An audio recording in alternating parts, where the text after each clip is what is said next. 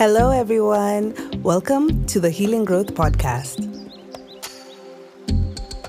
My name is Saiton Riga, and this is a podcast where we talk about healing trauma in an African faith context. Today's episode is the one about vulnerability.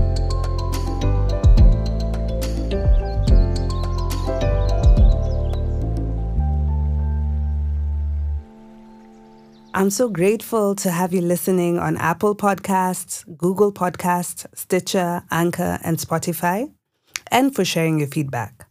We also just got on the Edifi Podcast Network, so make sure you download the app on Edifi, E D I F I dot app, and go and listen to us there. For more podcasts to build up your faith, head over there. We are on episode 11. Yay! I'm so excited to have made it this far.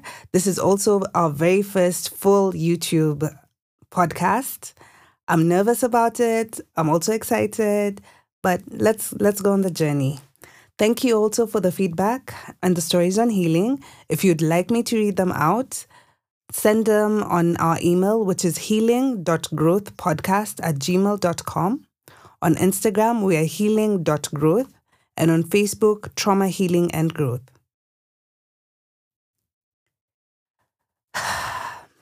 Um, this is a podcast about vulnerability. So I'll just be vulnerable here that this is a big, big, big deal for me.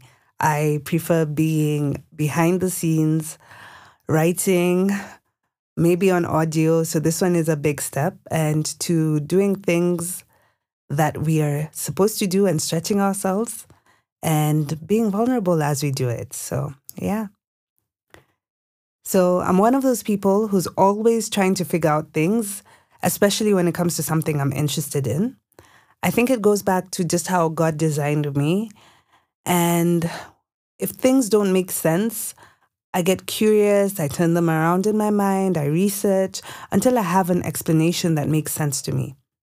I may share it, I may not, but once it settles within me, I have a greater sense of confidence moving forward and even if I do change my views or have additional information, I know exactly where to retrieve that line of thought and belief and whether to add or subtract from it. The interesting thing is that I wasn't always like this. I used to have a very fixed, what, what I believe is called a fixed mindset, and things were very black and white. And it's been interesting how that as I've healed, I've been able to gain a lot more empathy and a lot more perspectives on things and be able to stand on what is important for me and allow others to do the same for themselves. This week, I was listening to something and I heard a phrase that really made me think. The, speak, the speaker was Lisa, T- I believe her name is Lisa TerKeurst.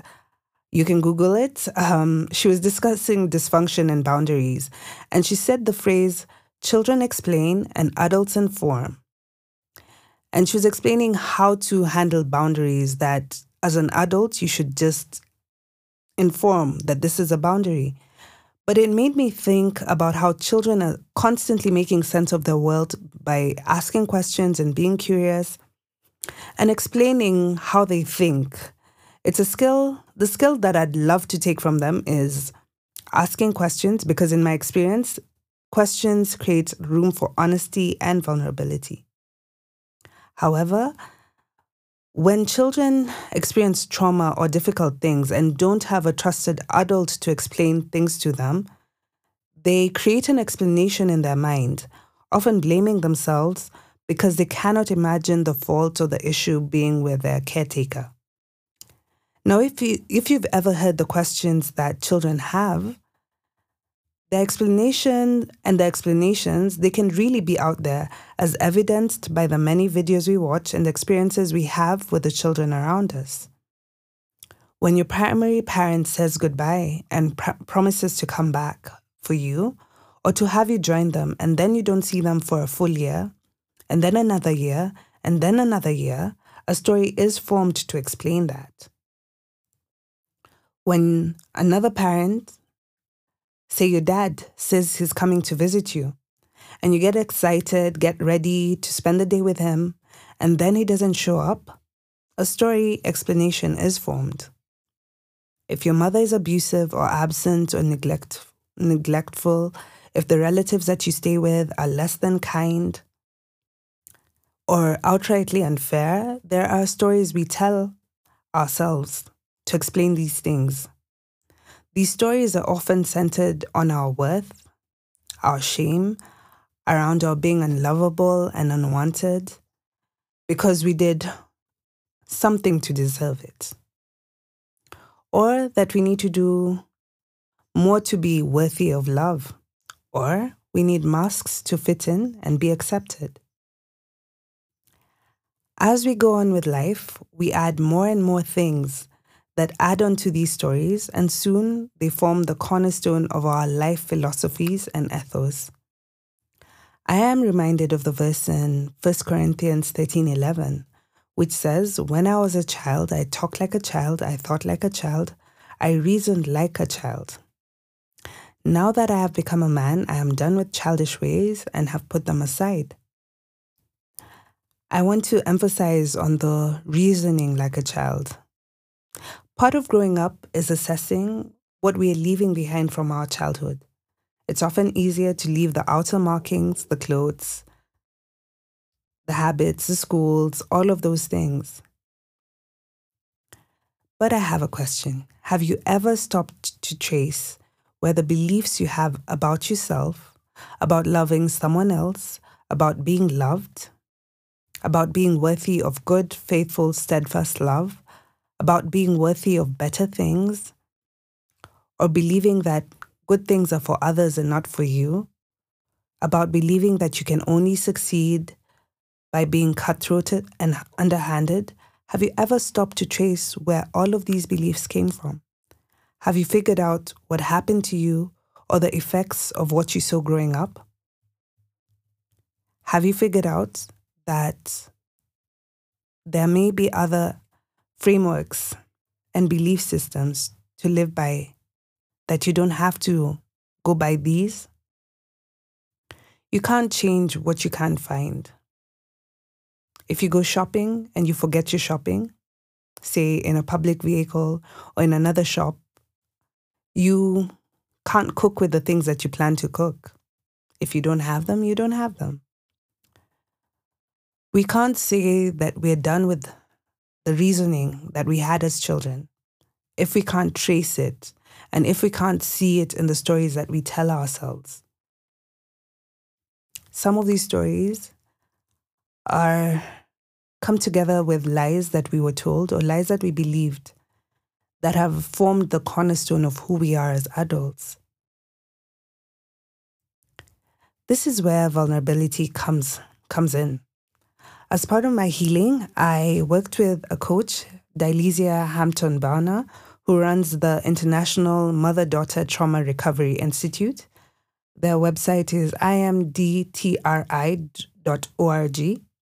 And one of the most excruciating processes involved identifying the lies I believed from the events that happened to me and the stories that I had told myself as a child, and even some as an adult, because this had become my go to coping mechanism it it completely stunned me how many of these lies existed and how they, how much they had framed my understanding of the world, the way I moved in the world, and what I set out to achieve and what I set out to walk away from.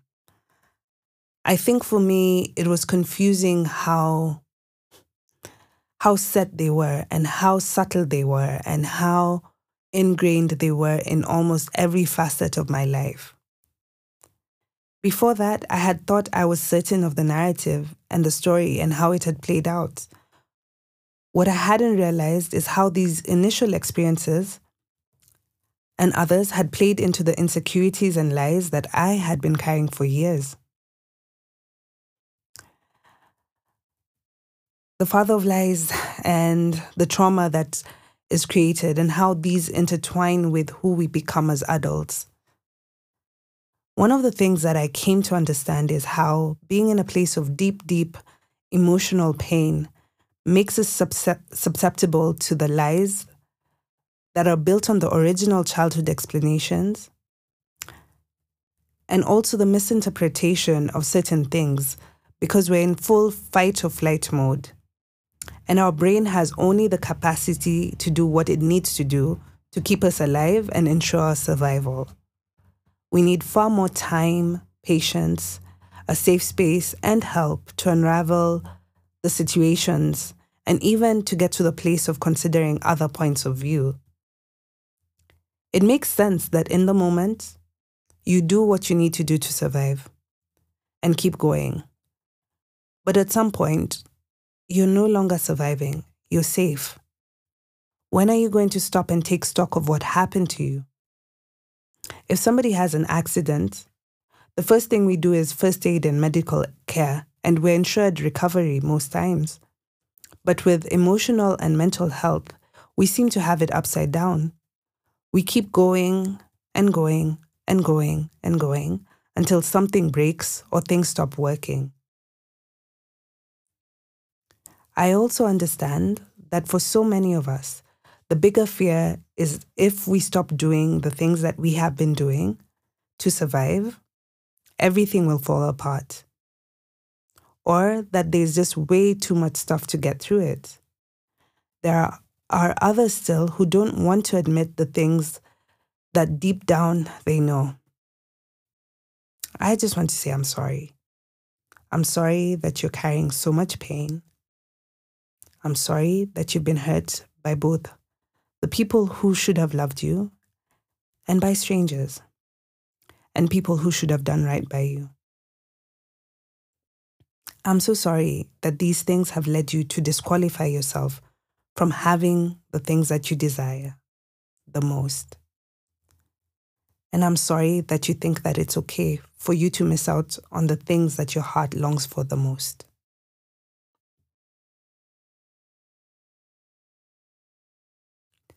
Learning about vulnerability was one of the first things that made something click in my brain. I value vulnerability highly, even though back then I didn't fully understand when to be vulnerable and who to be vulnerable with. If I can explain what it is to me, vulnerability is a freedom to be authentically myself and to express myself to those I love and my immediate community and being willing to accept whatever the consequences are. One of the foremost researchers on vulnerability is Brene Brown. She actually researches shame, vulnerability, worthiness, and connection, among other things. Technically, I feel like she's the person who figures out and researches how we can have better relationships with others and ourselves. She defines vulnerability as uncertainty, risk, and emotional exposure. The fascinating thing is that vulnerability is, at the heart of two things the core of shame, fear, and the struggle for worthiness. Worthiness is basically whether or not you feel worthy of love, care, and other things. And the core of all of this is vulnerability. Vulnerability is also the birthplace of joy, creativity, and belonging. And I think for me that that's really hopeful.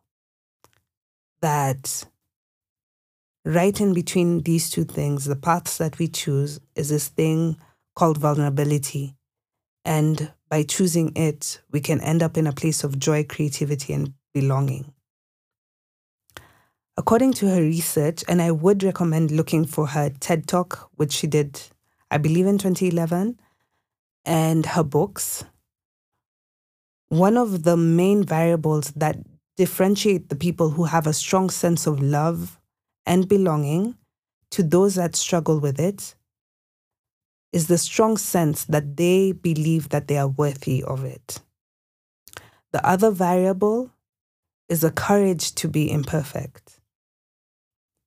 I strongly believe that this is what we need more of right now. The obsession with perfection keeps us paralyzed and unable to be and do what we're on earth to do and be. For years, I held back and silenced myself because it didn't measure up. And I do know this is many of us. But here's what I say do the work, start healing, do the research, create the art, write the stories, do your best, and let it go. It's in that courage that you connect with yourself, you connect with other people, and you find a sense of purpose and living in this world. I presume that you need to be vulnerable with yourself before you can be vulnerable with other people. To deeply know ourselves is not something that people talk about, but it is my opinion that the longest relationship that you have is with yourself. And you can learn how to be vulnerable with yourself. So many times we are so used to putting on a mask for everyone else. And then we forget to even remove the mask with ourselves. And then we end up believing the illusion and lying to ourselves. Do you truly see yourself?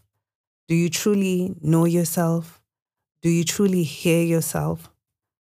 Do you take time each day to think about what happened or what, uh, what is going to happen and how you feel about it, as well as what you can do to prepare? Can you admit to yourself that you're afraid, that you're ashamed, without being critical? Can you treat yourself the way you would a beloved friend? Can you admit when you've wronged yourself with the decisions that you've made? Can you admit you've wronged someone else? Can you journal and write about this? Can you ask yourself why you felt it necessary to lie about something? Can you ask yourself why you're more comfortable pretending in front of person X, Y, and Z? Are you willing to ask yourself if you really wanted this career or not? Can you ask yourself questions that you don't know the answers to? Can you ask yourself why it's so important to project a certain image on social media? Can you admit to yourself that you are angry at God and de- detail the reasons why? Can you? We numb the emotions to run away from feeling pain. But because it's not as simple as a switch in your brain, when we numb pain, we also numb the joy, the love, the gratitude, and the happiness. I'm asking, are you willing to take the step today to stop numbing? And commit the journey to and commit to the journey of discovering who you are and building and finding community where you can be your true and authentic self? I think one of the reasons we struggle with being vulnerable is social media. In social media, the currency for fame and money has been perfection, the glitz and the glamour, even if it's manufactured. There's a whole industry of gossip blogs taking down influencers and celebrities because we're trying to find the imperfections in the perfect stories that they tell us. I dare say all this glitz and glamour can often be like cotton candy, disappearing as soon as it's in your mouth. Seeming like you have it all together has been the currency for fame, but not for the acceptance that we all truly crave and need. It's like a never ending race of doing more and more to get people to give you this thing that you think in the that you need, but in the end it's a trap because you can never find places to speak of your true struggles and pain. My hope is that more and more of us get off the perfection train and start to seek authentic relationships with people who truly know and accept us. It takes courage to build that, to see others, and to be seen, to create safe spaces and relationships. Indeed, the main reason why we don't do this is because we've been hurt. The imperfection of it all is part of the human experience. Learning who to trust is important and engaging with them at the level of their commitment. Lisa said something really interesting. We need to understand in our relationships the level of commitment people have. If somebody has a level one commitment, share with them at that level. If somebody is a level 10, share with them a level 10 because the more they're committed, the more they're willing to be there for you and the more they're willing to see you for who you truly are. Somebody with a level 10 commitment is not ready to as ready to leave as a level 1 commitment. And yes, things can change and things happen. But part of building a relationship is taking the risk. The peace, love, and acceptance you find can be worth so much more than the fear that you're always carrying.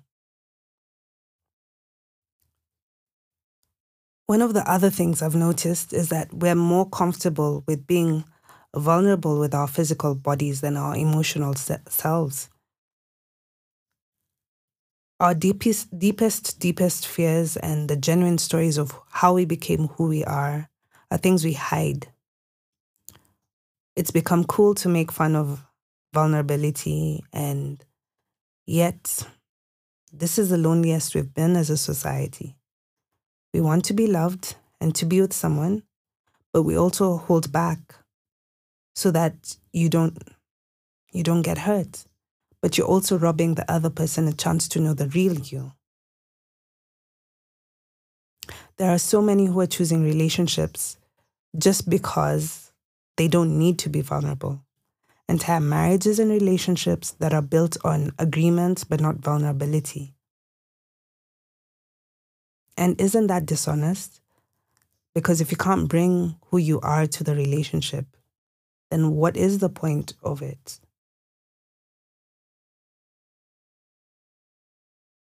Can we admit that we are lonely and that we do want a genuine relationship? Can we admit that we don't really have the skills to build a thriving, genuine, loving relationship and then begin to figure that out? When I admitted to myself the kind of relationship that I did want, I remember being shocked. I kept wondering who is this? because I'd never ever admitted to myself that this was something that I wanted. I was more comfortable being in control in every way and thinking of vulnerability as a liability and thinking that I needed to protect myself at all costs. But the cost for that is also companionship, partnership. And I remember after processing this thing that I wanted, I realized that I didn't actually have people who had what I wanted. And I started by praying about it and looking for people who did have what I wanted. And sometimes you don't have them in real life, but we have the internet.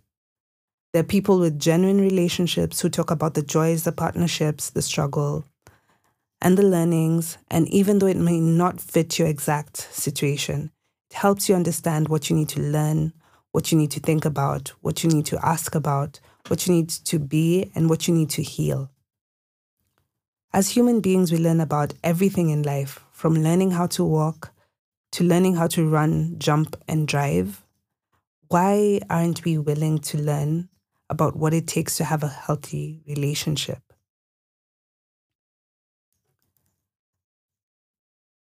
Finally, one of the most important and practical lessons, ongoing experiences for me, and lessons has been my relationship with God.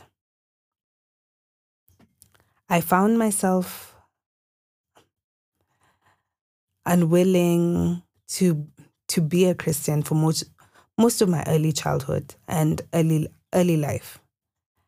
It may be surprising, but I did grow up in a culturally Christian home where people did go to church, but one of my earliest memories was actually not going to church and spending time either with friends or exploring the town until it was time to go back home. I knew of God, but I had issues with Christians, especially around the hypocrisy. And it collided with being, it collided with just how strongly I felt about not being in that space. So by my early 20s, I had gotten to a place where a lot of dreams and plans were not working out, and I was pushing the limit of the numbing. Things were just not, things that used to work were just not working anymore.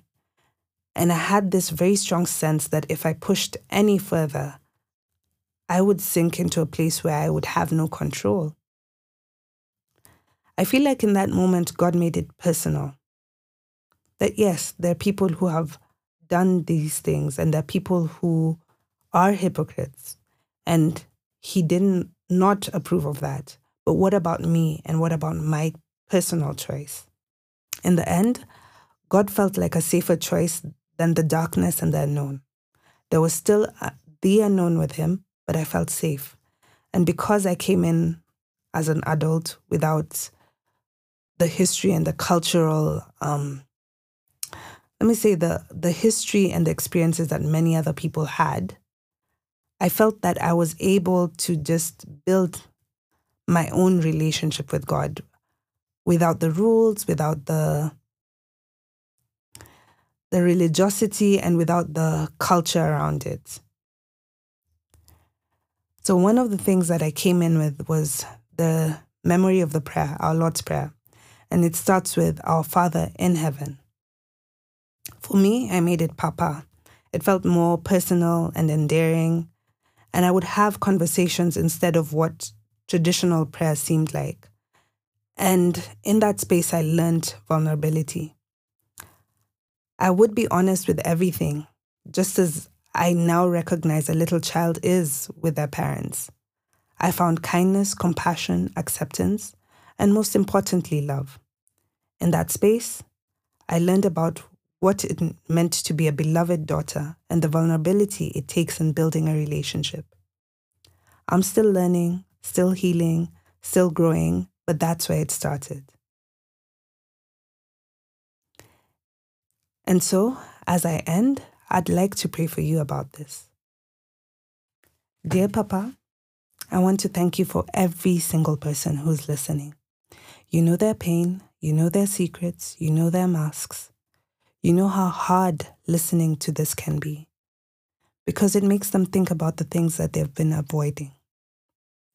Show them that it's okay, that there's nothing you can't handle. Help them uncover their true selves as you created them to be. Help them uncover from the lies, from the masks, and the role selves.